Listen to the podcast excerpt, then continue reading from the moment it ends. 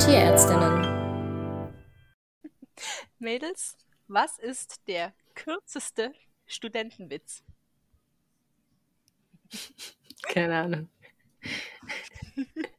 Geht ein Student zur Vorlesung?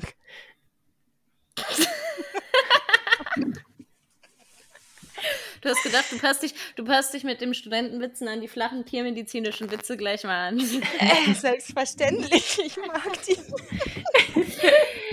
Wobei man sagen muss, Wie du dich einfach schon seit einer Minute abwächst. ja, vorher schon, wo du den rausgesucht hast. ich fand den süß. Ich habe aber noch einen zweiten. Warte, warte. Ähm, Heute ist doppelt lustig hier Ja, bei uns. hau mal raus. warum stehen Studenten erst im Laufe des Nachmittags auf?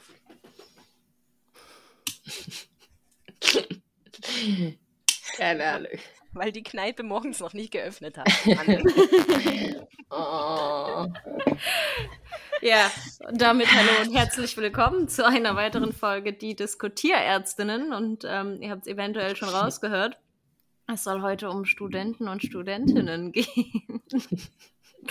War das denn? Aber bevor wir, bevor wir darüber reden, ob wir auch immer erst nachmittags aufgestanden und direkt in die Kneipe gegangen sind, ähm, wie war denn eure Woche? Gibt es irgendwas, worüber wir ein bisschen reden wollen? Debbie. Oh, ja, ich hatte gestern den Stress meines Lebens. Es ist krass.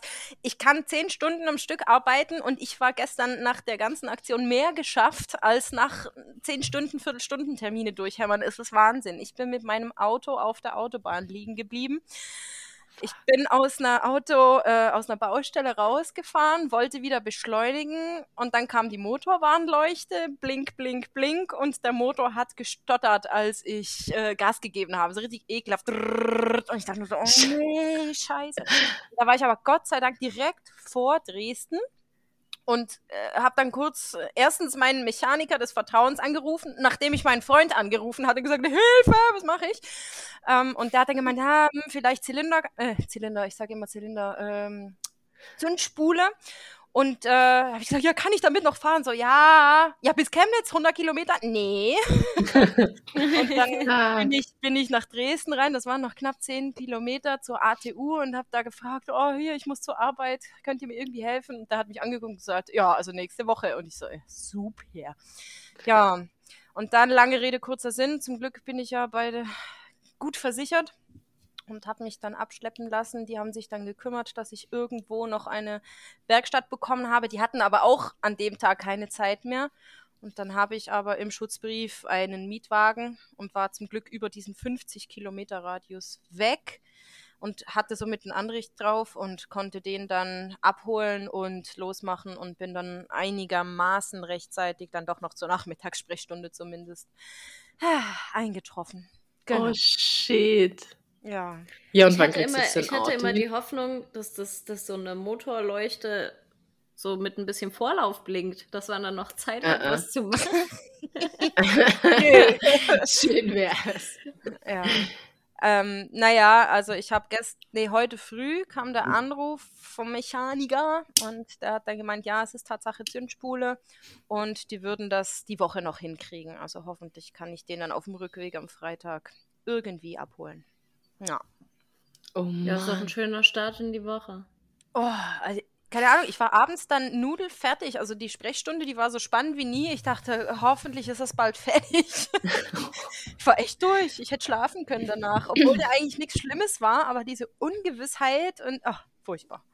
Und da ah, der, der, der Punkt Versicherung, also es gibt nichts Besseres, als wenn du da eh schon unter Strom bist, dass du einfach weißt, okay, gut, es läuft und ich muss mir jetzt keine Gedanken drüber machen, wie bezahle ich meinen Mietwagen, wie organisiere ich das alles, so es ist einfach alles gemacht. Auch da wieder, äh, zum Glück gibt es die Versicherung. Hallo Tierschutzversicherung. Und, Schließt Versicherung äh, ab. Ja. Und auch krass, wie du halt einfach in so einer Stress Stresssituation nicht aufnahmefähig bist. Also da habe ich mich auch wieder so in die Position eines Tierhalters äh, versetzt gefühlt, der dann Angst um sein Tier hat und äh, der Tierarzt da irgendwelche Sachen versucht zu erklären und bababababab und Infos und das und dies und jenes. Und habe dann völlig verstehen können, warum dann nur eben statistisch gesehen 10 bis 15 Prozent der Info hängen bleibt. Wo ich denke, ja, gestern hätte der mir auch alles erzählen können. Ich hätte gesagt, ja, ja, und Hauptsache mein Auto läuft wieder. ah, ja, herrlich. Du hättest eigentlich, du hättest eigentlich als letzte von deiner Woche erzählen müssen. Das wäre jetzt so eine tolle Überleitung zu, wie es auch manchmal als Student sein kann, sein können. Aber erstmal äh, muss Helga noch erzählen, was bei ihr so los war. Ich ha meine Kleine hatte Geburtstag und ist drei Jahre alt worden. Happy Birthday! Yay! Und ähm, ja, sie war voll im Partyfieber und ich habe schon befürchtet, also sie war dann wortwörtlich im Fieber, dass sie natürlich einen Tag vor der Party krank geworden ist. Also es war, sie hatte am Freitag Geburtstag, da haben wir schon mal gefeiert, ein bisschen mit der Familie. Dann wäre eigentlich am Samstag so Tobis Familie gewesen und am Sonntag Kindergeburtstag. Und am Samstag hat sie zum Fieber begonnen. Und bei ihr, also es ist generell bei Kindern so, man darf nicht zum Beispiel vom Urlaub reden, weil das, die sind dann so aufgeregt, dass die krank werden. Also bei uns ist sie immer bei jedem Urlaub krank worden. Seitdem erzählen wir nicht mehr, dass wir auf Urlaub fahren, weil sie dann einfach krank wird. Ähm, ja, muss ich auch erst lernen. Und ja, und auf jeden Fall hat's damit so, dann habe ich halt in diese Mama-Gruppe oder in diese Geburtstagsgruppe geschrieben, dass sie halt am Samstag fiebert hat und ich habe sie halt einfach durchfiebern lassen, wie ich es halt mit meinem Patienten auch gern mache, bis zu einer gewissen Temperatur, keine Medikamente, sondern einfach das Fieber arbeiten lassen. Und dann war sie auch am Sonntag in der Früh tatsächlich fit und es gab dann diese Geburtstagsparty. Allerdings wollten dann halt viele nicht kommen und ich habe dann zu einer Freundin gesagt, ja wurscht, dann komm halt du nächsten Sonntag im Endeffekt hat es jetzt damit geendet, dass wir diesen Sonntag nochmal die urfette Kindergeburtstagsparty mit über 15 Kindern haben. Ich weiß, wer sich darüber ja. freut. Was? Wer? Sie. Ja. ja. Vor allem sie hat mir dann einen Tag später erzählt, sie will, sie hat Geburtstag und sie will nochmal eine Geburtstagsparty. Habe ich gesagt, nein, du hattest schon Geburtstag. Nein, sie will nochmal Geburtstag haben und noch eine Geburtstagsparty, aber ich erzähle nichts. Sie, ah. sie erfährt es dann am Sonntag. Ach, cool. Das wird bestimmt eine gute Über. Ich verstehe das. Ich hätte auch gern mehrfach im Jahr Geburtstag. Ich habe gar, kein, gar kein Problem damit. ja, bei mir gab es nicht so viel Geburtstag. Das ist erst später im Jahr wieder dran. Aber ja, ansonsten ist bei mir tatsächlich gerade relativ viel los. Ich weiß nicht, wir hatten letzte Woche, glaube ich, ja auch schon mal kurz angeteasert, dass ich beim Ritter im äh, im Podcast zu hören war, was ziemlich krass war. Und jetzt hatte ich diese Woche einen Dreh mit dem MDR Thüringen, wo es so ein bisschen über Notdienste ging und Erste Hilfe. Und äh, da gab es auch einen Artikel dazu, ganz spannend. Ähm, finde ich total cool, weil ich das nice finde, wenn diese ganzen Sachen, über die wir hier ja auch reden, so ein bisschen die Bubble verlassen, um da einfach Attention drauf zu kriegen. Und deswegen tut sich da gerade einiges bei mir und ich kann nur sagen, es bleibt spannend. Ja, voll lässig. Wie bist du zu diesem MDR kommen? Äh, die haben ja tatsächlich nach meinem, ich habe ja auf Instagram gerade so eine, so eine Kampagne mhm. mit diesen Qualzucht-Reels, wo immer öffentliche Sachen drauf markiert werden, um da Druck auf die Politik zu machen und Regelungen zu fordern. Und ähm, da hat mir eine vom MDR, die auch eine Hundeschule hier in der Nähe hat, geschrieben, ja, dass sie jetzt auch gerade was zum Thema Notdienste machen und ob ich da Interesse dran hätte. Und dann hat sich das alles so verknüpft. Dann hat mich einer angeschrieben wegen einem Artikel. Dann war ich noch für den Dreh da, der jetzt auf Instagram zu sehen ist. Und ähm, dann war auch noch spontan jemand vom Radio da, der mir zwei, drei Fragen auch über Zeckenprophylaxe gestellt hat. Also das hat sich dann irgendwie alles so ineinander ergeben. Voll cool. Sehr lässig. Hm, ja, wir ja. haben dann auch mal irgendwann noch ein Projekt mit dem MDR. Ich weiß gar nicht, ob das die gleiche Produktion ist. Na, ne, das geht auch irgendwie so um Notdienst und Notfälle bei uns in der Praxis. Ich bin mal gespannt. Weiß aber Kann noch sein, dass das gerade vielleicht mehrere aufnehmen, weil ich glaube, es ist ja, also bei mir war es MDR Thüringen, bei dir müsste ja dann MDR Sachsen sein, wenn es in Chemnitz ist, oder? Keine Ahnung, MDR. Ja. Aber auf jeden Fall cool, dass, dass die Leute sich dafür interessieren, weil ich finde es wichtig, dass wir darüber reden, wie so unsere Arbeitszustände sind, was dazu gehört, was vielleicht nicht so schön ist. Ne? Habt ihr auch noch mal, es wurde ja da auch auf unsere Podcast-Folge zu dem Thema zum Beispiel hinverwiesen. Das fand ich ja auch cool. Ja, mega da, cool. da hört man es ja noch mal genauer, wie es so in der Notdienstsituation ist. Voll, ja. Ja, ich bin jetzt auch zu einem Podcast eingeladen, der anscheinend ziemlich fett ist. Oh. Und da werde ich dann auch gleich von unserem Podcast erzählen. Ah, sehr gut. Spread the word. Yay. Ja, wer hätte das gedacht damals, als wir noch Studentinnen waren? Ja, da hatten wir andere Sorgen. ja. Was hattest du denn da für Sorgen. Debbie? Also, Erzähl doch ich mal. wirklich sagen, ich war eine, eine vorbildliche Studentin, insofern, dass ich wirklich zur Vorlesung gegangen bin. Ja, in aller Regel, es gab zwei, drei wenige, die ich ausgelassen habe, zum Beispiel Epidemiologie und Statistik. ganz furchtbar. Ähm, Also das wirklich so nach Fach sortiert, wann du nicht hingehst. Ja, ja, ja. Ich Mhm. hatte wirklich so ein paar Hassfächer. Oder was auch ganz furchtbar war, war Immunologie. Wir hatten, wir hatten einen Professor, der hat alles, also wirklich nur abgelesen. Der war so stinkelangweilig und das war, glaube ich, auch der Einzige, der wirklich dann mit der Zeit fast leere Reihen hatte, weil da quasi niemand mehr hingegangen ist. Mhm. Ähm, genau. Ansonsten bin ich eigentlich wirklich immer zu den Vorlesungen gegangen, ähm, weil ich weiß, dass ich sonst Probleme gehabt hätte, das nachzuarbeiten. Also ich bin da sehr, sehr undiszipliniert, muss ich sagen. Und ich wusste, wenn ich es da nicht tue, dann tue ich es unter Umständen dann erst vor der Prüfung und das wäre schlecht gewesen. Ja. ja, genau. ja, das war bei mir tatsächlich ein bisschen anders. Bei mir hat es so progressiv zugenommen, dass ich nicht mehr zu den Vorlesungen gegangen bin. In den ersten Semestern war ich richtig fleißig. Da habe ich sogar noch, das habe ich neulich gefunden, da habe ich gedacht, Alter, was war denn mit dir verkehrt? Da habe ich mich vor den Vorlesungen hingesetzt und habe mir die Vorlesungsunterlagen schon Nein. ausgearbeitet, damit ich die dann ausgearbeitet mit in der Vorlesung hatte, um da reinzuschreiben und habe das dann nochmal nachgearbeitet. Ähm, also wenn ich nicht hingegangen bin, war ich auch so Wahnsinn. diszipliniert, dass ich in der Zeit, in der ich die Vorlesung gehabt hätte, mir das schon irgendwie durchgelesen oder zumindest abgelegt habe. Aber bei mir war es ja dann auch so, dass die letzten zwei, drei Semester vor dem praktischen Jahr Corona war. Da war ja dann eh alles zu Ah. Hause. Das ist mir ein Mhm. bisschen in den Schoß gefallen, weil das war sowieso mehr mein Ding, so mir das selber einzuteilen. Aber in den ersten Semestern war das auf jeden Fall nicht möglich bei uns. Ich muss sagen, bei mir war das ziemlich beziehungsabhängig. Also wenn je nachdem, wie, wie Langschläfer mein Freund war, je nachdem hat die Fortlesung da drunter gelitten oder nicht. und, und wie, viel, wie viel Mal hast du denn dann System angepasst in deinen fünf, sechs Jahren? Ah. Nein, nein, so schlimm bin ich nicht. Ähm, Also der Tobi war am Ende des Studiums und das war mein äh, vierter Freund, also und mein erster war im dritten Sch- Semester. ja, das ist in. Ordnung. Also vier in ein paar Jahren. Ich muss sagen, ich bin auch immer hingegangen, weil ich mir gedacht habe, weil sonst lerne ich das. Ich, ich lasse mich da berieseln, dann, dann tue ich mir leichter, das zu lernen. Aber wir hatten dann immer, ich und meine beste Freundin haben dann immer so Sudoku um die Wette gemacht. Das war nicht so produktiv. Also wir hatten immer die Zeitungen mit, die man halt in der U-Bahn kriegt. Und dann haben wir erstmal die Sudoku um die Wette durchgemacht. Und dann kam es immer sehr darauf an, was wir so mit hatten in der Vorlesung an Laptop und Handy, wie Mhm. produktiv diese Vorlesung war.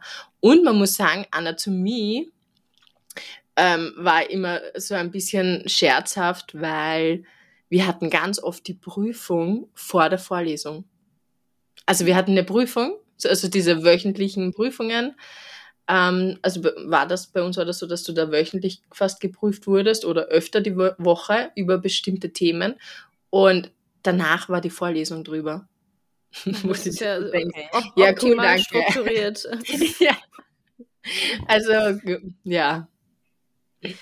Ja, aber das mit der Produktivität war bei mir halt auch so ein Punkt. Ich habe dann irgendwann auch gedacht, also ich habe mich dann erwischt, wie ich in der Vorlesung sitze und irgendwas anderes lese. Und dann habe ich mir gedacht, dann nehme ich mir lieber zu Hause die Zeit und erarbeite mir das, weil ja halt einfach in vielen Semestern und Fächern das nicht möglich ist, sich das erst vor der Prüfung anzuschauen, wie du gesagt hast, Debbie. Das ist ja utopisch bei den Volumina da. Aber Mhm. deswegen bin ich auch immer seltener hingegangen, weil diese produktive Zeit in der Vorlesung dann irgendwie rapide nachgelassen hat.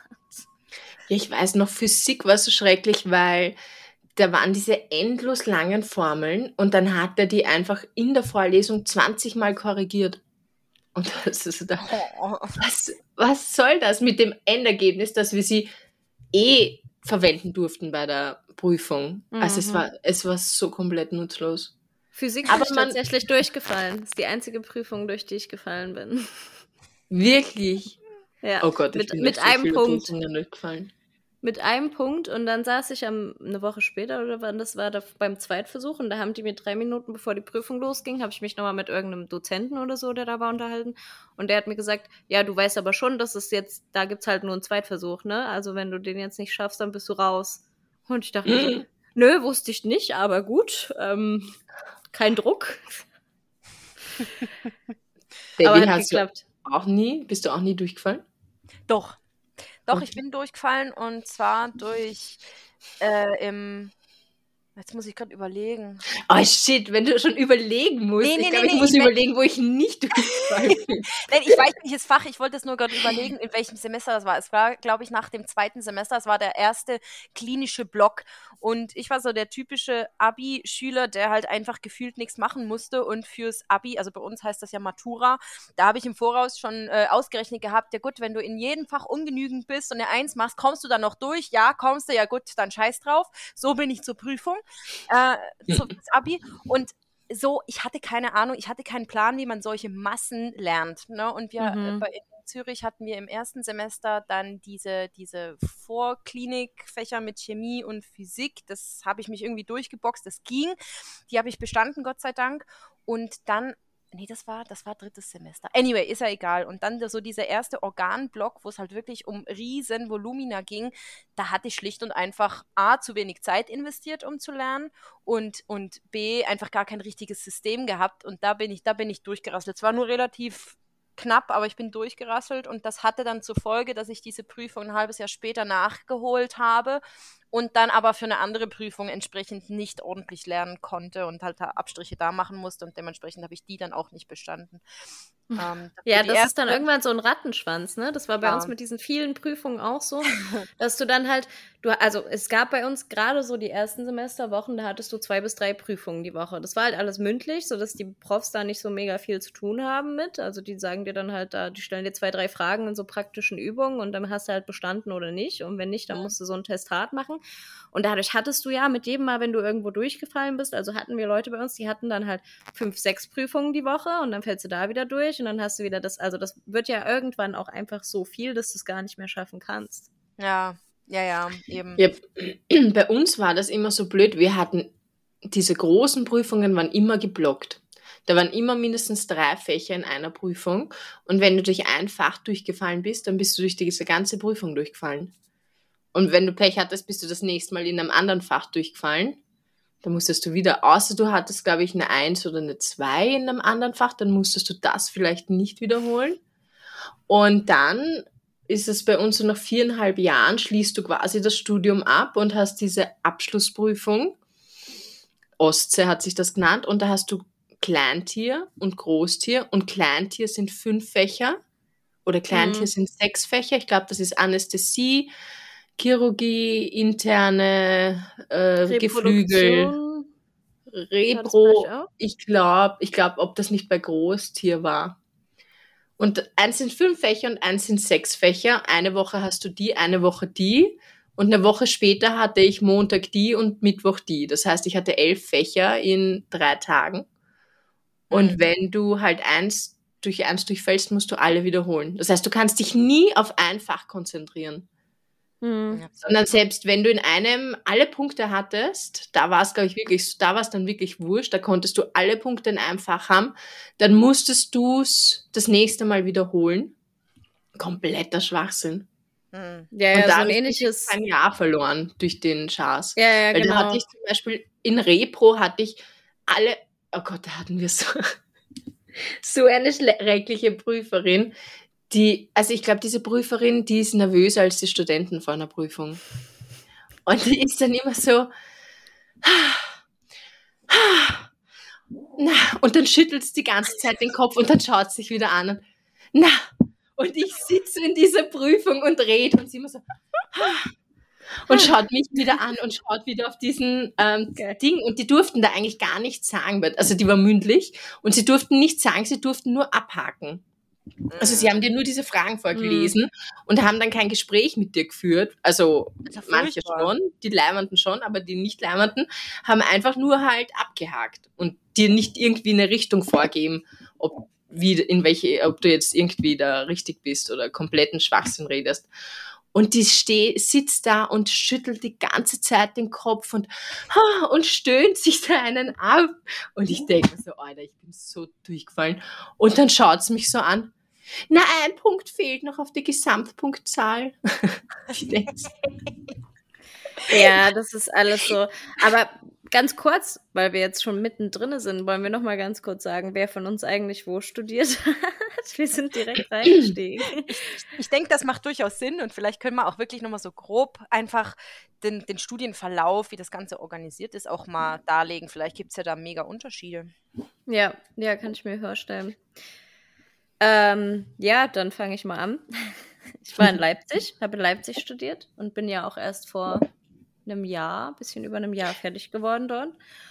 Und bei uns war das aufgeteilt in das Physikum. Das waren die ersten vier Semester. Und da war es auch so, dass du eben in dem ersten Semester, das habe ich bei euch gerade schon rausgehört, ähnlich, ähm, dass du so wie so Schulfächer nochmal hattest. Chemie, Physik, Botanik, Zoologie war das bei mir, was echt bescheiden war, weil ich in der Oberstufe Chemie und Physik abgewählt habe. Und mein Chemieprofessor hat mir damals auch eine 4 gegeben und hat gesagt, das ist definitiv die falsche Entscheidung, dass ich Tiermedizin studiere. Das weiß ich auch noch. Den muss ich eigentlich mal besuchen jetzt äh, mit meiner Approbation. Naja, und dann ähm, war so zweites bis viertes Semester das war, glaube ich, so die Zeit, wo wir krass viele Prüfungen hatten, diese mündlichen Prüfungen, die ich eben schon angesprochen hatte. Da hattest du Biochemie-Kollogs und äh, Anatomieprüfungen, wo du an irgendwelchen äh, Körperteilen oder Sieten saßt und abgefragt wurdest. Das hatte man da viel, halt wöchentlich drei bis vier Prüfungen und dann immer mal ein paar größere, so am Ende von irgendwelchen Organkomplexen oder einzelnen Gliedmaßen.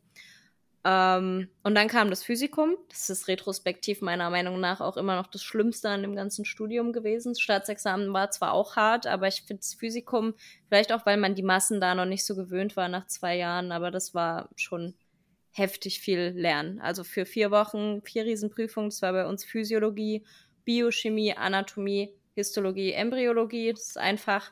Und irgendwann bei der vorher war noch Genetik und Tierzucht. Und das war so viel. Also da habe ich wirklich gedacht, also habe ich auch aufgegeben am Ende. Und das ist immer alles mündlich gewesen und damit schon alles relativ subjektiv, ob du dann am Ende durchkommst oder nicht, weil du sitzt halt einem Prüfer gegenüber und beantwortest ein paar Fragen und der sagt dann am Ende ja oder nein. ähm, und danach ist es bei mir, finde ich, eigentlich ein bisschen entspannter geworden so fünftes bis achtes Semester hatte man dann mehr klinische Sachen, auch solche Oskis, wie Helga gerade schon erzählt hatte. Das war dann immer alles in so Foki aufgeteilt, dass du quasi wie so Fokus Magen-Darm-Trakt, Fokus Genitaltrakt hattest und da kamen dann die Tierernährung, die Tierhygiene, Großtierklinik, Kleintierklinik, Vogelklinik und haben im Rahmen von diesen Foki quasi Vorlesungen gehalten. Und da hatten wir dann nur noch so monatlich so Multiple-Choice-Prüfungen, die auch happig waren. Und man musste dann quasi jedes Fach mit diesem Multiple Choice, also man hat diese drei Semester lang in jedem Fach, wo Fragen gestellt wurden innerhalb dieser Multiple Choice in dem größeren Organsystem quasi, musstest du bestehen, um dann zum Staatsexamen zugelassen zu werden. Und dann neuntes, zehntes Semester war bei uns praktisches Jahr mit viel an der Uni arbeiten und auch selber Praktika wie Schlachthof machen. Und dann elftes Semester waren dann elf Prüfungen, auch fast alle mündlich, über ein Semester verteilt. Und dann war es finally fertig. Voll witzig, dass das eine ungerade Anzahl an Semester ist. Bei euch nicht? Mm, -mm. Echt nicht? Es sind zwölf. Ah, krass. Also wo, du kannst wo, das schon in elf machen. Soll ich mal als nächstes? Ähm, in Wien habe ich studiert. Hm. Und da ist es eben so, da hast du die ersten neun Semester, quasi machen alle dasselbe also es beginnt auch mit Chemie und Physik und ja, Zoologie und äh, äh, Ethik, was ich urinteressant fand, weil wir hatten in den ersten Jahren hatten wir die Pferdewissenschaftler und die Labormediziner oder so oder Biochemiker mit dabei. Und die hatten keine Ethikprüfung, wo ich mir so gedacht habe, sollten nicht gerade die Laborleute eine Ethikprüfung machen? Uh, anyway, dann hatten wir Anatomie, Histologie und Physiologie war so dieses zweite Jahr. Da war am, Absch am Schluss eben diese große mündliche Prüfung vor der Kommission. Wir hatten da immer so Kommissions, äh, Diplomprüfungen hat sich das genannt und so vor der Kommission, wo du eben immer diese geblockten Fächer hattest. Und dann verschwimmt ziemlich. Dann waren irgendwelche Blabla-Fächer die nächsten Jahre im Semester. Und dann waren irgendwann diese klinischen Übungen. Und dann dies, war diese Abschlussprüfung nach dem neunten Semester. Und dann hattest du zehntes, elftes, hattest du Modul. Also da speziell, je nachdem, wie gut du bei dieser Abschlussprüfung bist, kannst du dann entscheiden, in welches Modul du kommst. Und da gibt es halt ein Pferd, Kleintier, ich glaube, Nutztier und Labor und Repro und so verschiedene Fächer. Und das letzte Semester ist dann für das zehnwöchige Praktikum und für die Diplomarbeit. Hm. Und für so, da gibt es dann noch, was ist das, ähm, diese ganzen Gerichtsprüfungen, ähm, die Use-Sachen. Und theoretisch, wenn du halt, wenn du zum Beispiel Lebensmittelhygiene, also ich weiß nicht mehr, wie das geheißen hat, es gab, gab halt so Fächer, wo du halt keine Nachtdienste hast und nicht den ganzen Tag in der Klinik stehst, wie über Kleintier und Pferd. Und da hattest du halt Zeit, deine Diplomarbeit zu schreiben und dein Praktikum vielleicht schon zu machen. Dann könnt, konntest du theoretisch auch nach elf Semestern abschließen. Aber geplant sind zwölf Semester. Okay. Und dann bist du diplomierte Tierärztin oder Magistra. Kannst du dann aussuchen den der Titel. Magister. Ach, gibt es einen Unterschied? Ähm, ich glaube, es gibt keinen Unterschied, aber du kannst die, du suchst dir dann aus, wie du dich nennen willst. Ach so. Also nimmt aber jeder einen Magister gleich bei, oder die Magistra bei uns. Spannend. Weil in Deutschland hat man keinen Titel, oder? Nee. Aber ihr habt dafür auch diese beschissene Diplomarbeit nicht, die komplett unnütz ist. Na, wir haben, also bei uns gab es eine Projektarbeit, die man schreiben musste. Okay. Also das kann, konnte man halt relativ aufwendig gestalten oder auch nicht. Bei mir ging das. Ich habe da vielleicht so ein halbes, dreiviertel Jahr dran geschrieben. Mhm, also schon aufwendig, okay. Ja, aber nee, ich habe nämlich da auch mal geguckt. Das finde ich tatsächlich auch ein bisschen schade, dass du halt irgendwie so. Also du bist dann halt Tierarzt oder Tierärztin, wenn du keinen Doktor machst. Aber bei dir, du kannst da ja hier noch dieses, was, was steht da bei dir vorm Namen, Helga? Mark Medved. Mark ja, genau. Und Magister. Man Aber schreibt, glaube ich, auch nicht Medved davor. Also das ist so, ich weiß noch, dass wir Kant Medved waren, als wir mhm. in der Klinik dann waren, diese kandidierenden Medved. Mhm. Aber so dieses Medved ist mir nicht gängig zumindest, dass du das von vor den Namen schreibst, wenn du keinen Doktor oder Professor oder so noch davor Das ist ja eh so eine Frechheit, dass wir diesen Doktortitel nicht kriegen den viele, also in, in anderen Ländern heißen sie ja dann Doktor. Obwohl sie auch ja? kein, ja, ja. In Tschechien zum Beispiel, glaube ich, also ich glaube, wenn du in Tschechien studierst, hast du diesen Doktor. Und in der USA, glaube ich, auch. Und in Italien auch. Da weiß ich auch, dass die das klein mitbekommen nach dem Staatsexamen, dann sind die das einfach. Ja, und in Österreich nämlich muss das Doktorat mindestens sechs Semester sein. Ach was? Mhm, das ist auch anders als bei euch. Du musst Ach, sechs Semester inskribiert sein fürs Doktoratstudium. Na, ich habe hab auch festgestellt, jetzt im Rahmen von der Themenwoche da über die Doktorarbeit, dass es äh, in, in, in Deutschland und auch in der Schweiz nicht ganz genau gleich ist, die Anforderungen zumindest nicht. Aber das können wir dann gleich nochmal machen. Äh, ich würde noch Zürich hinterher schmeißen. Ja, ja also, auf jeden Fall. Es beruhigt mich, Helga, dass du das auch nicht mehr so im Detail weißt, weil ich habe das alles größtenteils verdrängt. Ähm, denk, Aber bei mir ist auch, nein, wir sind fast gleich alt, oder? Ja, du 90. Bist, ah ja, ich bin 89. Hm. Bei mir ist es auch am längsten her. Ja, genau. Also im Unterschied jetzt zu, zu Österreich und Deutschland ist es bei der Schweiz ja wirklich äh, in, in, das klassische Bachelor, Bachelor Master aufgeteilt. Also wir machen genauso unsere 60 Credits pro äh, Jahr. Ähm, und äh, dabei ist alles vorgegeben. Also normalerweise kannst du ja da deine Module zusammenstellen. In anderen Studiengängen in der Veterinärmedizin ist alles klar von A bis Z. Da kannst du bis auf ein, zwei Wahlfächer dann im Master kannst du nicht wirklich viel dran nörgeln. Und im Bachelor ähm, Bachelorstudiengang hast du im, in den ersten zwei Semestern eben auch so einführend das Basisjahr, wo du die ganzen äh, eben Physik, Chemie etc. hast, Anatomie, Physiologie, einfach so das, die ganze basischen Sachen und hast ein Modul oder eine eine Vorlesung in der Woche, wo wir so ein bisschen klinische, angehauchte Themen hatten, damit es ein bisschen, bisschen Spaß macht. Und ähm, da, da, da fallen dann auch die meisten raus nach diesem ersten Jahr. was waren das bei uns? Boah, fast ein Drittel oder so ist da nicht durchgekommen.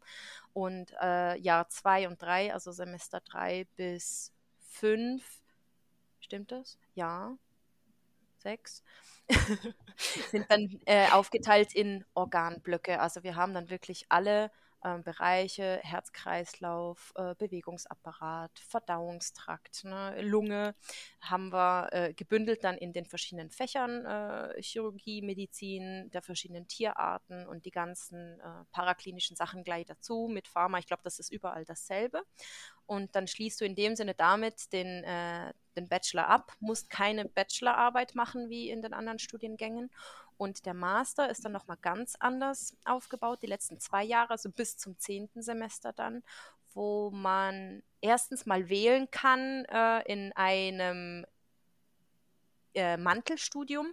Das heißt, da kannst du wählen, willst du später vielleicht mal in Richtung Kleintiere, Pferd oder Nutztiere gehen oder auch Paraklinik äh, mit Pathologie, Biochemie oder Labor irgendetwas.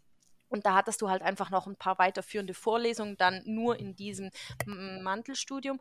Und im Kern, das hatten alle gemeinsam, ist man im vierten Jahr nochmals die ganzen Sachen, die du in den Organblöcken bekommen hast, hast du als Leitsymptome nochmals äh, durchgegangen. Also das heißt, du hast dann äh, die Probleme halt Husten, was kann es sein, angegangen und musstest dann alle Bereiche, die du davor gehört hast, zusammenfassen oder eben äh, Durchfall, was kann es sein, Erbrechen, was kann es sein. Also eigentlich so klinisch angehaucht. Ich fand das ganz cool, weil ich weiß jetzt zum Beispiel von meinen Kollegen, die ich kennengelernt habe, die jetzt an deutschen Unis studiert haben, dass ihnen das so ein bisschen fehlt, dass die das sehr isoliert gelernt haben, aber nicht wirklich so diesen Überblick vermittelt bekommen haben. Ich weiß nicht, Nane, ist das so? Ja, ne?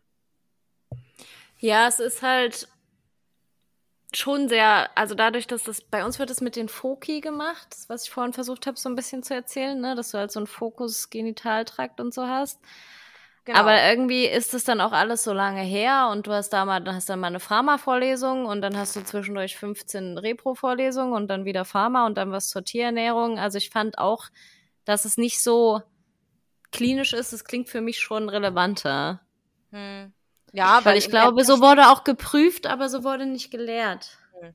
Ja, weil, weil ein, äh, ein, Erbrechen, das, das hat ja nicht nur mit ausschließlich mit dem Verdauungstrakt zu tun, sondern es kann ja auch andere Hintergründe haben. Ich finde das schon. Ja, genau. Und es ist ja so, wie du es in der Praxis hinterher angehst, ne? Genau. Weil es kommt ja niemand genau. und sagt, mein Hund hat ein Magen-Darm-Problem, was machen wir jetzt? Sondern kommt halt mit.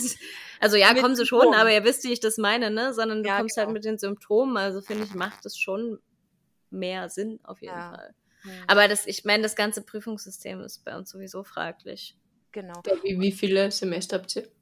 Ähm, zehn. Einfach Vorlesungen und danach noch die letzten zwei sind noch klinisch, wo wir dann an den Kliniken jeweils ähm, im Kern drei Wochen jeweils, Chirurgie, Medizin, je von Kleintierpferd, Nutztiere plus drei Wochen Pathologie. Und danach hatten wir jetzt, ich habe ähm, Mandelstudium Kleintier gewählt gehabt. Da hatte ich dann wirklich noch intensiv auch äh, Wochen in, in äh, Ophthalmologie, in, in äh, Kardiologie, alles, was, was andere halt nicht gemacht haben, wo andere dann auf der Patho waren und dort nochmal speziell was macht, gemacht haben oder im Labor oder was auch immer. Und da konnten die Parakliniker auch häufig schon fast, also an sich an ihren Masterarbeiten, das mussten wir machen. Also das war unsere Diplomarbeit, wir mussten eine Masterarbeit machen.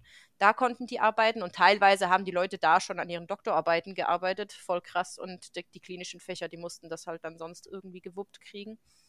Ja, und mhm. Prüfungen hatten wir eigentlich so diese Zwischentestate, was ich mich erinnern kann, nur zu Beginn so in Anatomie vor allem. Und sonst hatten wir eher so diese großen Semesterprüfungen in den Organblöcken oder eben dann Leitsymptome, teilweise mündlich, teilweise schriftlich, Multiple Choice. Ja, genau. Und habt ihr nachher einen Titel?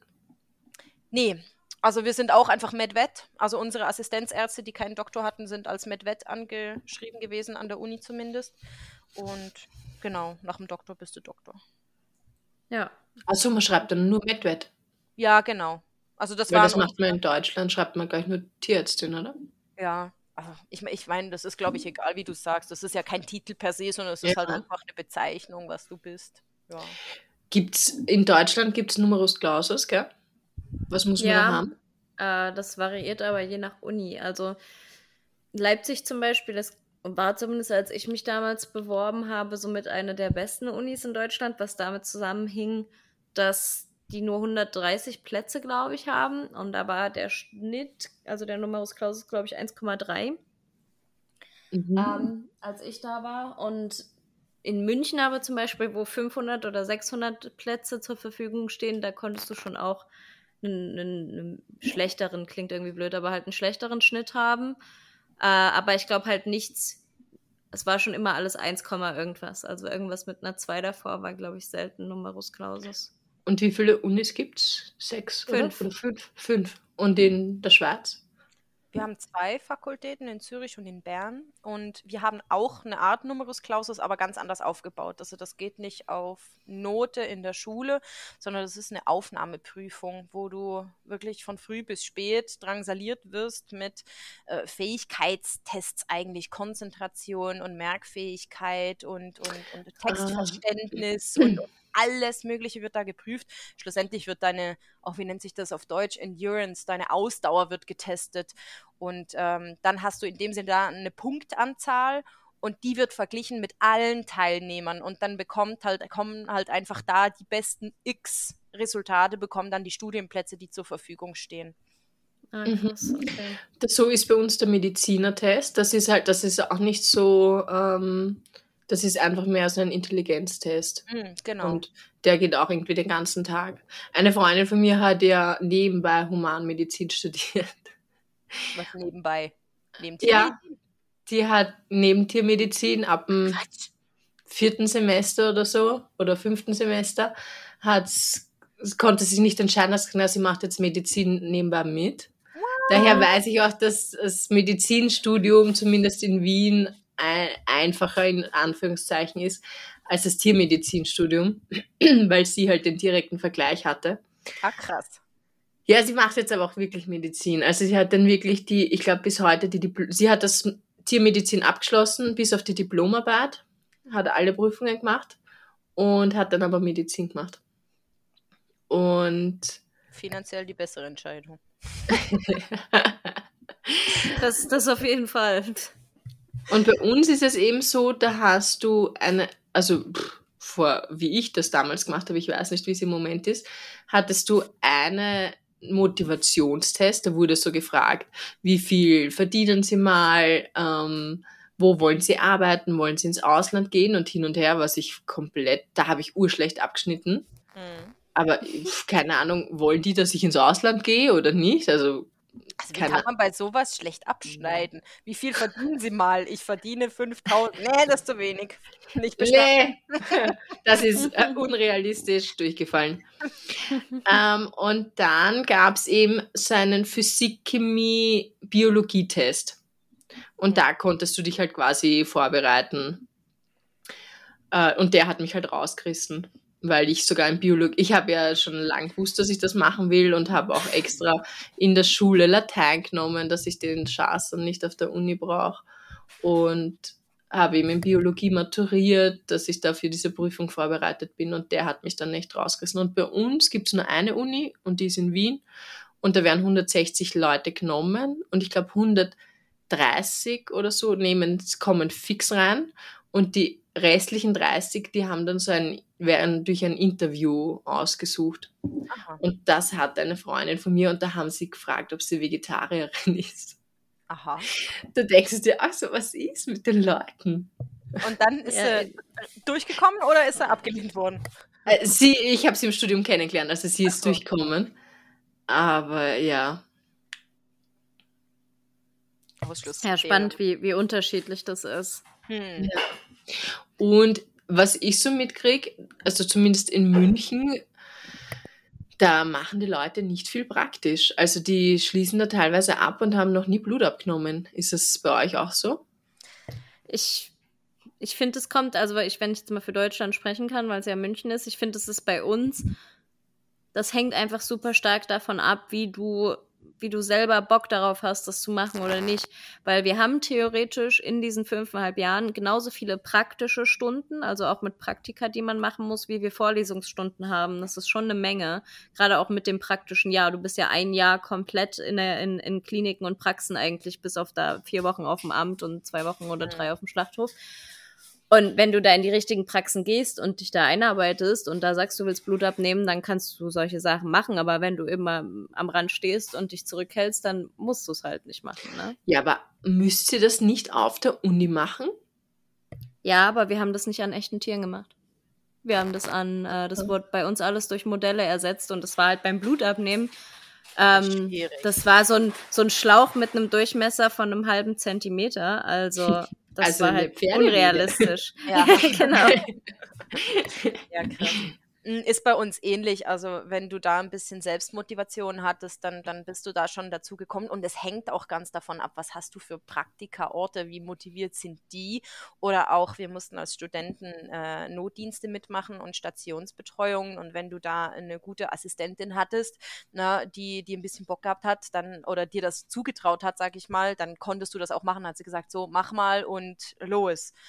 Aber gibt da sicher auch welche, die alles selber gemacht haben und da kommst du zu gar nichts. Und wenn du dann schlechte Praktika noch ausgesucht hast, externe, die wir auch machen mussten, dann ja, super, hast du da schlechte Chancen. Ja, ich mhm. finde es halt auch super viel mit, mit äh, wie man selber so drauf ist, zu tun, weil ja mir fiel das zum Beispiel, das ist was, was ich erst relativ spät gelernt habe, aber mir fiel das am Anfang richtig schwer zu sagen, hey, kann ich mal den Venenkatheter schieben oder hey, kann ich mal das und das machen, weil ich immer dachte, ich kann das ja nicht und das ist peinlich. Und mhm. ich habe da echt, irgendwann hat sich ein Schalter umgetan und ich habe halt gemerkt, gut, scheiß drauf, so, du musst es jetzt machen, du musst es lernen und du lernst dadurch halt auch und du kannst vielleicht auch viel mehr, als du dir zutraust. Aber das hat halt echt lange gedauert. Ja, also ich finde es halt natürlich, was du im Praktiker machst, ist immer noch ähm, was anderes, aber dass es halt generell an der Uni nicht gemacht wird, das finde ich irgendwie erschreckend, weil da muss ich sagen, da ist Wien schon gut. Also dadurch, dass wir noch dazu dieses Modul haben, wo du halt so und so viele Nachtdienste machen musst und halt die Visiten in der Früh hast und deine Patienten hast, die, denen du ja die Medikamente gibst und alles. Ähm, und die Übungen dazu hast, wie du Nasenschlundsonde schiebst, wie du rektalisierst, wie du Blut abnimmst. Also da, da machst du praktisch echt viel. Zumindest. Ja, ich weiß nicht, bei uns kommen da halt auf einen Patienten häufig fünf bis zwanzig Studenten. So ja, das ja, Und dann auch noch ein Assistenztierarzt, der es eventuell auch üben will. Also wir haben das auch schon alles gemacht, aber ich habe in der Uni, glaube ich, auch maximal ein oder zweimal Blut abgenommen. Na, das war bei uns eben nicht so, weil in diesem Modul, also im Pferdemodul waren gleich 20 Leute. Das ist auch das Schwierigste zum Reinkommen, weil es so wenig Plätze gibt und das dann doch recht viele machen wollen.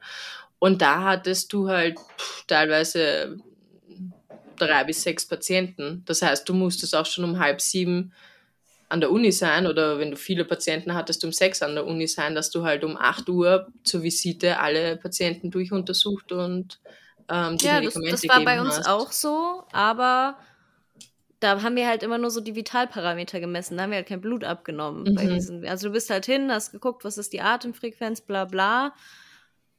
Aber bei uns, wie gesagt, mhm. das war halt auch einfach alles so ein bisschen in dieser Corona-Ausbruchsphase, mein praktisches Jahr. Ich war zum Beispiel auch letztendlich gar nicht in der Rinderklinik und in der Pferdeklinik eine Woche weniger, als ich hätte sein müssen, weil in, in der Pferdeklinik gerade Corona ausgebrochen ist, als ich da intramoral war.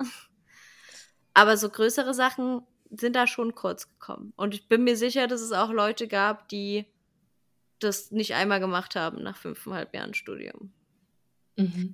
Wie viele Praktika habt ihr gemacht? Debbie und Nane? Also wir mussten zwei, zwei große von vier, vier, Mo äh, vier Monaten, würde ich sagen, vier Wochen muss man machen und der ganze Rest war eigentlich wirklich an der Uni verplant. Also wir hatten, glaube ich, drei oder vier Wochen Urlaub in dem Jahr und oder fünf, ach siehst du, weiß ich schon nicht mehr. Und der Rest war aber alles klinisch eingeteilt und verplant. Also wir hatten nur zwei pra externe Praktika. Habt ihr keine Echt, Sommerferien? Ja? ja? doch. Also während des Semesters. Ach so. Ach so, genau. während des Semesters. Wir hatten gar nichts während des Semesters. Nur dieses letzte Semester. Aber ansonsten waren nee, die Praktika mal. nur für die Ferien gedacht. Ja, das war bei uns auch so. Nee, nee, nee, wir hatten Tatsache keine Semesterferien im letzten praktischen Jahr. Das war also wirklich. Nee, im praktischen Jahr hatten wir, im praktischen Genau. Jahr hatten wir auch keine, aber wir hatten sonst in den Semesterferien eigentlich fast immer Praktika. Also ich musste ein landwirtschaftliches Praktikum machen, ich musste zwei. Wochen in die Lebensmittelhygiene, zwei Wochen aufs Amt, drei Wochen auf den Schlachthof. Dann gab es irgendwann nach dem fünften Semester, musstest du mal vier Wochen in eine Praxis deiner Wahl und dann hattest du halt im, im praktischen Jahr ein halbes Jahr bist du durch die Unikliniken rotiert und dann ein halbes Jahr, also 16 Wochen konntest du dir dann auch noch irgendwie frei äh, eigene Praxen aussuchen und dann war da halt eben noch dieser Lebensmittel- und Schlachthofkram dabei. Also wir hatten schon eigentlich fast immer Praktika nach den Semestern. Mhm. Also mussten wir auch machen. Diese vier Wochen und dann nochmal vier Wochen und so. Aber wie viele habt ihr gemacht? Wisst ihr das circa noch? Weil mich erschreckt das teilweise, wenn sich Leute bewerben und das sind irgendwie zwei Praktika im Lebenslauf. Und ich denke mir so, was habt ihr das ganze Studium lang gemacht? Na, wir müssen das machen. Bei uns ist das keine Option. Ja, du ja, aber machst. die machen das halt, ja, aber das steht ja, in, in einer Bewerbung steht ja nicht drauf, du hast äh, Schlachttierpraktikum gemacht, sondern diese Praktika irgendwo in großen Kliniken, die, da sind dann halt zwei. Ja, aber ich muss sagen, ich habe zum Beispiel auch fast alle meine klinischen Praktika beim selben Tierarzt gemacht, bei dem ich jetzt auch gearbeitet habe. Äh, einfach weil das A meine Heimat war und weil das B einfach auch so war, dadurch, dass man sich kannte und da schon so viel gemacht hat, hatte ich teilweise das Gefühl, ich lerne dort mehr, weil die halt einfach schon wissen, was ich kann und mir Dinge zutrauen und mir Dinge beibringen, als wenn ich jetzt vier Wochen irgendwo nochmal in eine Praxis gehe, wo ich zwei Wochen nur Kaffee hole und einen Tisch abwische. Mhm. Deswegen habe ich auch viele Praktika, aber nicht viele verschiedene Praxen. Okay. Also ich habe zwei, drei oder vier noch zusätzlich gemacht, aber da war ich jetzt auch kein super überfleißiger Student, muss ich sagen. Wenn ich Okay. Ferien hatte, hatte ich Ferien. ja, also da, da muss ich auch sagen, ich war nie, ich war nie ein Streberstudent. Also ich habe mir das Leben immer äh, ziemlich schön gemacht während des Semesters. Wir hatten solche vorbildlichen Leute, die eben, wie gesagt, vorgearbeitet haben, teilweise das ganze Studium auch nachgearbeitet haben, noch nach der Uni. Und ich habe zu der Fraktion gehört, die einen Großteil des Semesters nach der Uni dann irgendwo sich in die Sonne gelegt haben und, und das Leben genossen hat. Also da habe ich schon gesagt, wenn, wenn, wenn schon Studium und Studentenleben, dann möchte ich so ein bisschen was noch davon haben. Ich habe es dann bereut während der äh, Prüfungsvorbereitung, wo ich dann einfach nur noch dran war und habe jedes Mal geflucht. Aber naja, ich, meine Disziplin lässt da echt zu wünschen übrig. Und dann hat das Studium wieder begonnen und na, nachmittags um 16 Uhr war äh, Debbie Line dann wieder irgendwo äh, am Fluss oder am See und ja, hat vielleicht ein Skript mitgehabt, aber die hat das dann auch manchmal einfach liegen lassen in der Tasche. Ja, ich war auch, ich glaube, ich war das Gegenteil von der Nane, was ich da so raushöre. Ich war wahrscheinlich die faulste Studentin von uns hier. Ich habe halt, ähm, ich glaube, es ist auch ganz was anderes, ob du daheim studierst oder ob du irgendwo im, weiter weg studierst. Weil ich habe halt 15 Minuten von mir daheim studiert. Das heißt, mich hat auch diese, mich haben diese Uni-Leute, also bis auf meine beste Freundin, die ist aber so ähnlich, die kommt halt aus Wien, das heißt, die hat es genauso weit zur Uni gehabt. Uns haben diese Uni-Leute und diese Uni-Sachen halt so gar nicht interessiert, weil wir halt voll unser Leben hatten nebenbei und ich habe dann noch äh, Bundesliga-Handball gespielt und hatte halt jeden Tag Training. Und, und dann habe ich mir mein Kreuzband gerissen im dritten Semester oder so. Und haben mir gedacht, ja super, jetzt kann ich ein halbes Jahr nicht Handball spielen, was mache ich jetzt? Und habe dann zum Reisen, habe mein erstes Praktikum in Washington gemacht, vier Wochen. Und ab da war ich reisesüchtig und dann war ich, sobald Ferien waren, habe ich nur irgendwelche, also ich glaube, ich habe in meiner Studienzeit in, allein im ich war in zehn verschiedenen Pferdekliniken weltweit und zusätzlich habe ich, ich weiß nicht wie viele Praktika im Ausland und so gemacht, aber das war vor allem, weil ich reisesüchtig worden bin. Ja, voll cool. Ja, mega. Und es war dann auch so lustig, weil da hatten wir Vorlesung und irgendeine Übung und dann war ein langes Wochenende, irgendwie so vier Tage. Und eine Freundin und ich haben gesagt, ja, fahren wir irgendwo hin, machen was Geiles. Vielleicht waren es fünf Tage, aber länger war es sicher nicht. Und irgendwie sind wir draufgekommen, dass es voll billige Flüge nach Peking gibt. Und wir so, hey, fliegen wir nach Peking? Und ich meine, ökologisch natürlich eine Vollkatastrophe, aber wir sind dann echt für fünf Tage nach Peking geflogen und am Montag war ich wieder eine Vorlesung und die Leute so, hey, sag mal was am Wochenende in Peking? Weil ich habe auf Facebook gesehen, du bist in Peking, das stimmt doch gar nicht. Und ich so, doch, äh, wir waren in Peking. Ja, und die, wenn ich jetzt Leute von der Uni treffe, dann sagen die immer, ja, du, du warst immer nur Handball spielen oder reisen. Also quasi, ich war wenig vorhanden. Äh, ja, aber klingt doch Aber gut. war schön, war geil. Hat ein bisschen ja. länger gedauert bei mir, aber. Ich würde auch sagen, dass ich retrospektiv eher. Ich war halt, ich war schon immer so ein bisschen streberhaft veranlagt, glaube ich. So, wenn ich jetzt. Ich weiß auch jetzt nicht mehr, wie ich das damals gemacht habe, weil ich habe hier bestimmt vier oder fünf Bücher. Ich habe jede anatomische Struktur, die es gibt, nachgezeichnet. Ich habe Ach, Bücher voll mit Skizzen von mir, von Blutgefäßen, von Nervensystemen, wie die verlaufen, von allen Tieren, von Gehirn, von. Kann ich euch mal zeigen, kann ich kann ja auch mal in die Story packen, wenn wir den Podcast hier aufmachen und da ein bisschen was zeigen. Und ich frage mich retrospektiv, wo ich, woher ich diese Zeit genommen habe, Alter, das alles zu zeichnen. Aber das habe ich auch gemacht weil ja. ich mir, ich bin halt so ein grafischer Lerner. Ich muss immer alles niederschreiben oder niederzeichnen und ich habe da auch ganz viel. Ja, ja das hat mir halt auch immer gemacht. Spaß gemacht. Also mehr Spaß, als mich hinzusetzen und zu lernen. Das war schon auch so eine Art also, gutes Gewissen Prokrastination, weil du machst ja irgendwie was, ne? Aber das, das, bringt jetzt nicht so viel. Also ich fand auch alle waren immer so, oh, davon merkst du dir das doch bestimmt voll gut. Und ich dachte so, naja. nee, aber macht Spaß. So. Ja, genau. was nee, aber, sorry? Ja, Davy?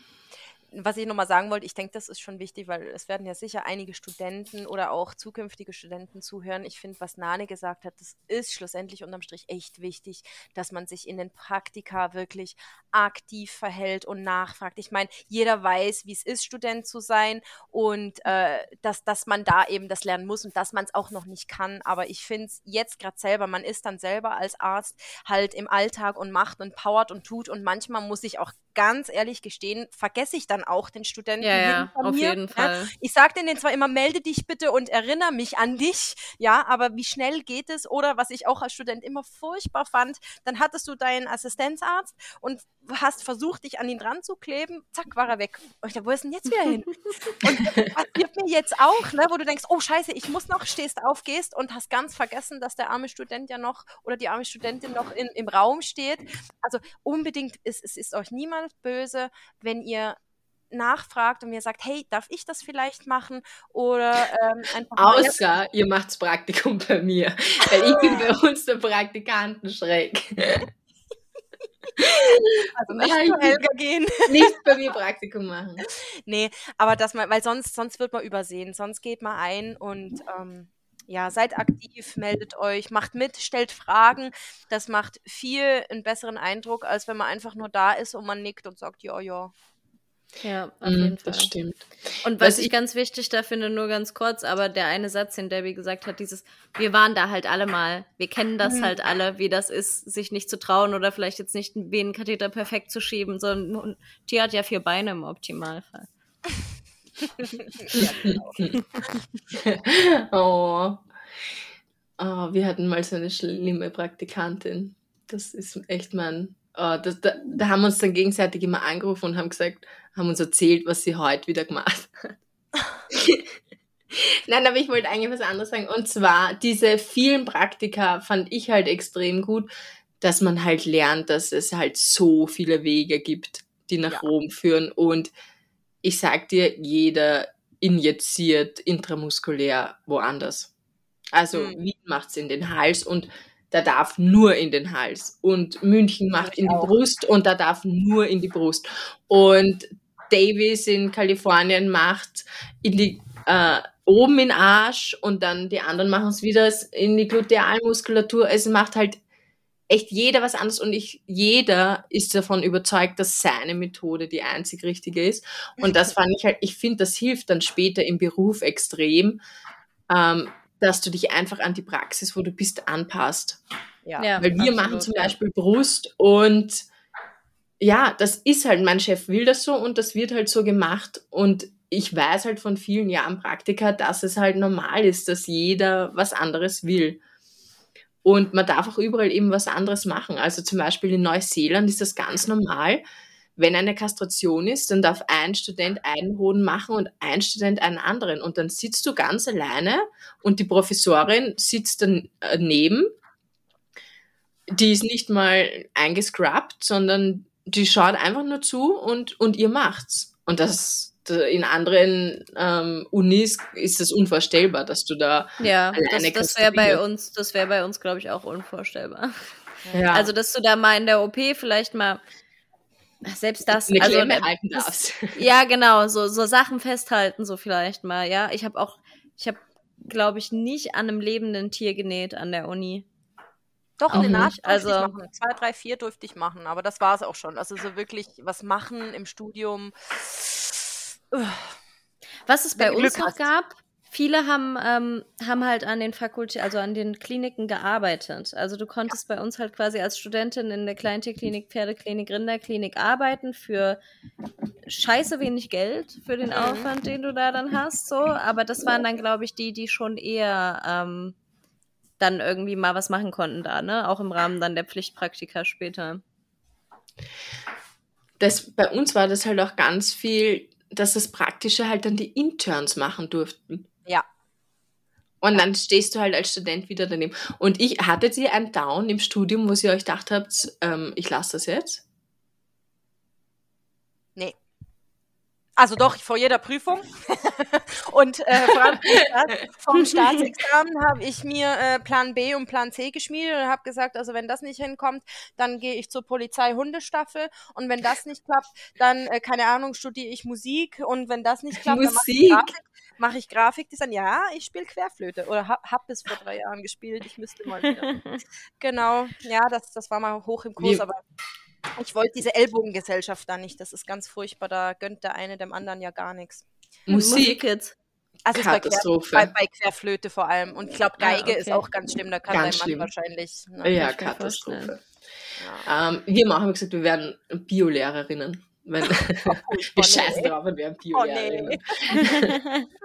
oh, ich, hatte, ich hatte genau das tatsächlich nicht. Ich hatte irgendwie keinen Plan B und deswegen gab es für mich auch nie. Ich habe immer gedacht, wenn es hier nicht klappt, gehe ich ins Ausland und mache dann dort irgendwo mein Tiermedizinstudium. Mhm. Weil ich immer gedacht habe, das klingt blöd, aber ich das Einzige, was für mich noch möglich gewesen wäre, wäre Tierarzthelferin. Und ich glaube, das hätte mich, nachdem ich im Studium war, hätte mich das nicht mehr glücklich gemacht, weil ich dann retrospektiv immer gedacht hätte, boah, es, ich hätte halt auch irgendwie die andere Person sein können, was ja nicht irgendwie bedeutet, eine Person mhm. ist besser oder schlechter, aber es wäre einfach für mich blöd gewesen. Ich wollte früher, als ich klein war, immer noch nebenbei berühmte Sängerin werden. Oh, war, ich singe gerne, sag das mal so. Cool. Ich singe auch gerne, ähm, ich kann es nicht. aber ich äh, hatte keinen Plan B, deswegen war für mich tatsächlich Plan B irgendwo anders Tiermedizin studieren. Also ich muss sagen, ähm, diese Bio-Lehrerin, das war auch immer eigentlich mehr ein Spaß. Ich hatte tatsächlich auch keinen Plan B, aber ich hatte am Ende des Studiums, da habe ich ganz viel Praktika in Kleintierkliniken gemacht, ähm, vor allem gearbeitet. Und da war ich halt echt, da bist du halt nur am Scheiße wegwischen und lass dich von allen anmotzen und machst nur Dreck und stehst nur daneben. Und ich hatte, da hatte ich halt so Kliniken, wo ich halt auch gar nichts praktisch machen konnte. Und es hat mir überhaupt keinen Spaß mehr gemacht. Ich habe mir echt gedacht, wenn das, wenn das dann so im Job ist, ich habe überhaupt keinen Bock auf den Job. Und da war ich wirklich kurz davor, dass ich sage, ich hatte auch keinen Plan B, aber ich habe wirklich mal gedacht, nein, ich, ich höre auf, mich, äh, mich zart's nicht mehr. Und das war gerade in irgendwelchen Ferien und dann haben, äh, hat die Uni wieder begonnen. Und ich bin durch die Pferdeklinik gegangen und habe mir gedacht, ja, das ist es. Also Pferde.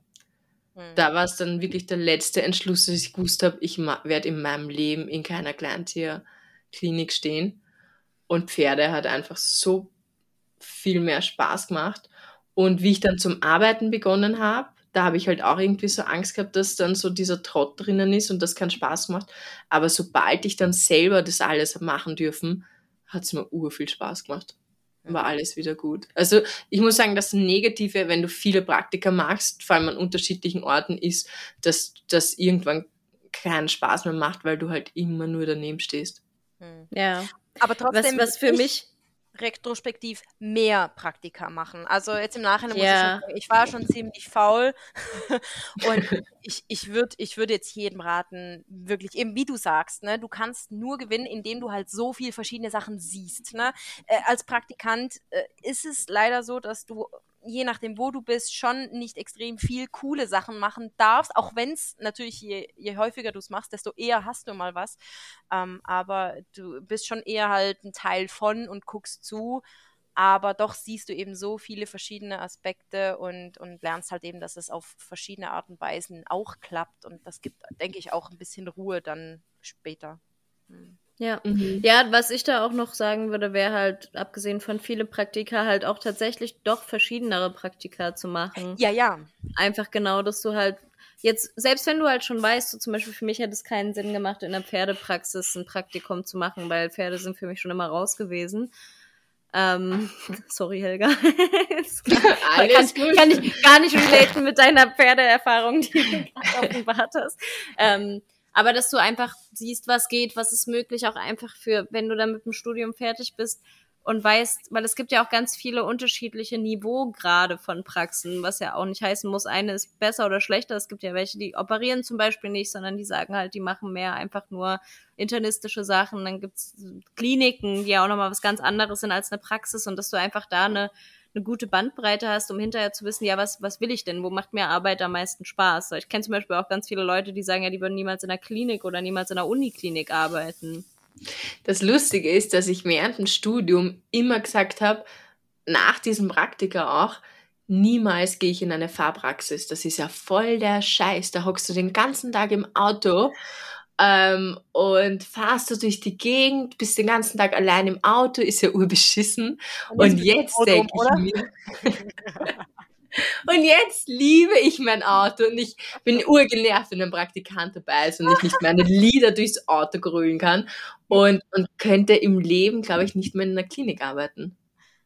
Na, siehste, so ändert sich das alles. Also die Leute nehmen aus dieser Podcast-Folge mit, macht kein Praktikum bei Helga. Doch, also wenn. Äh, ich, also fleißige Praktikanten, die, die dürfen schon zu mir. Die mögen mich auch. Nur die Faulen mögen mich nicht, weil zu denen bin ich Ja, böse. verstehe ich. Verstehe. Gut, dann stelle ich mal eine abschließende Frage in den Raum. Sind wir schon, ich habe noch so viel zu erzählen. wir haben, wir sind schon, wir sind schon über eine Stunde. Okay. Wir müssen vielleicht noch mal, wir, wir, wir bequatschen gleich, was du noch zu erzählen hast, kriegt man vielleicht in einer anderen Podcast-Kategorie unter. Okay, vielleicht Studentenleben Part 2, die wildesten Geschichten. Oder Studentenleben neben dem Studium wäre. Das, das wollte ich eigentlich auch noch abdecken, Ah. aber das schaffen wir jetzt nicht, wenn wir das aufmachen. Das wird zu lang. Da machen wir mal eine separate Da müssen die Leute alle, alle Autopannen haben, so wie Debbie und keine Ahnung, fünf Stunden Podcast hören wollen. So, meine elementare Frage an euch. Würdet ihr es wieder studieren? Ja. Ja. Ja. lange Pause, lange dramatische Pause. ähm, ich glaube, das jetzt auszuführen wäre schwierig im Detail, aber doch, schlussendlich, ich würde es wieder machen. Auch gerade an dem Punkt, wo ich jetzt bin. Es gab eine Phase, da hätte ich es nicht nochmal gemacht und da hätte ich auch das wirklich Mhm. Ja nochmal ganz anders aufgegleist. Aber das jetzt hier nochmal im Detail zu erörtern, äh, das, das führt zu weit. Aber insgesamt bin ich jetzt froh und glücklich, wo ich bin. Und ich bin guter Dinge, dass es äh, weiterhin auch mein Job ist und dass es erfüllend ist von A bis Z. Ich finde es so lustig, da hatten, wir hatten in unserem Handballverein einen Spieler, der schon ziemlich alt noch gespielt hat. Und da haben sie ihn auch mal gefragt, ähm, ob er das wieder machen wird. Und er hat so gesagt, ja, ich glaube, entweder man hat dieses ähm, masochistische Gen in sich Das trifft's und, gut. und tut sich das nochmal an oder halt eben nicht. Ähm, ich würde, glaube ich, wochenlang durchheulen und es dann trotzdem nochmal studieren, wenn ich es nochmal studieren müsste. Ja. Ja, schließe ich mich an. Ich glaube, wenn man es einmal durchgemacht hat, fällt mir die Entscheidung schwieriger, es wiederzumachen, weil du einfach, weil es ist ein hartes Studium, ne? Das müssen wir halt nicht schönreden. Das ist schon krass. Und das ist ja, glaube ich, auch anerkannt in Deutschland zumindest als das schwerste Studium, das du machen kannst. Ähm, und für das Studium würde ich es nicht nochmal machen, weil ich finde, das ist, äh, können wir vielleicht auch nochmal ansprechen. Ich finde, da läuft auch einiges falsch. Aber für das, was ich jetzt mache, für den Beruf, den ich habe und der mich jeden Tag fasziniert und den ich den Rest meines Lebens machen kann, würde ich es auf jeden Fall wieder machen. Schönes ja. Schlusswort, Nane. ja. Und damit sagen wir Papa. Mach es gut. Und auf Wiedersehen.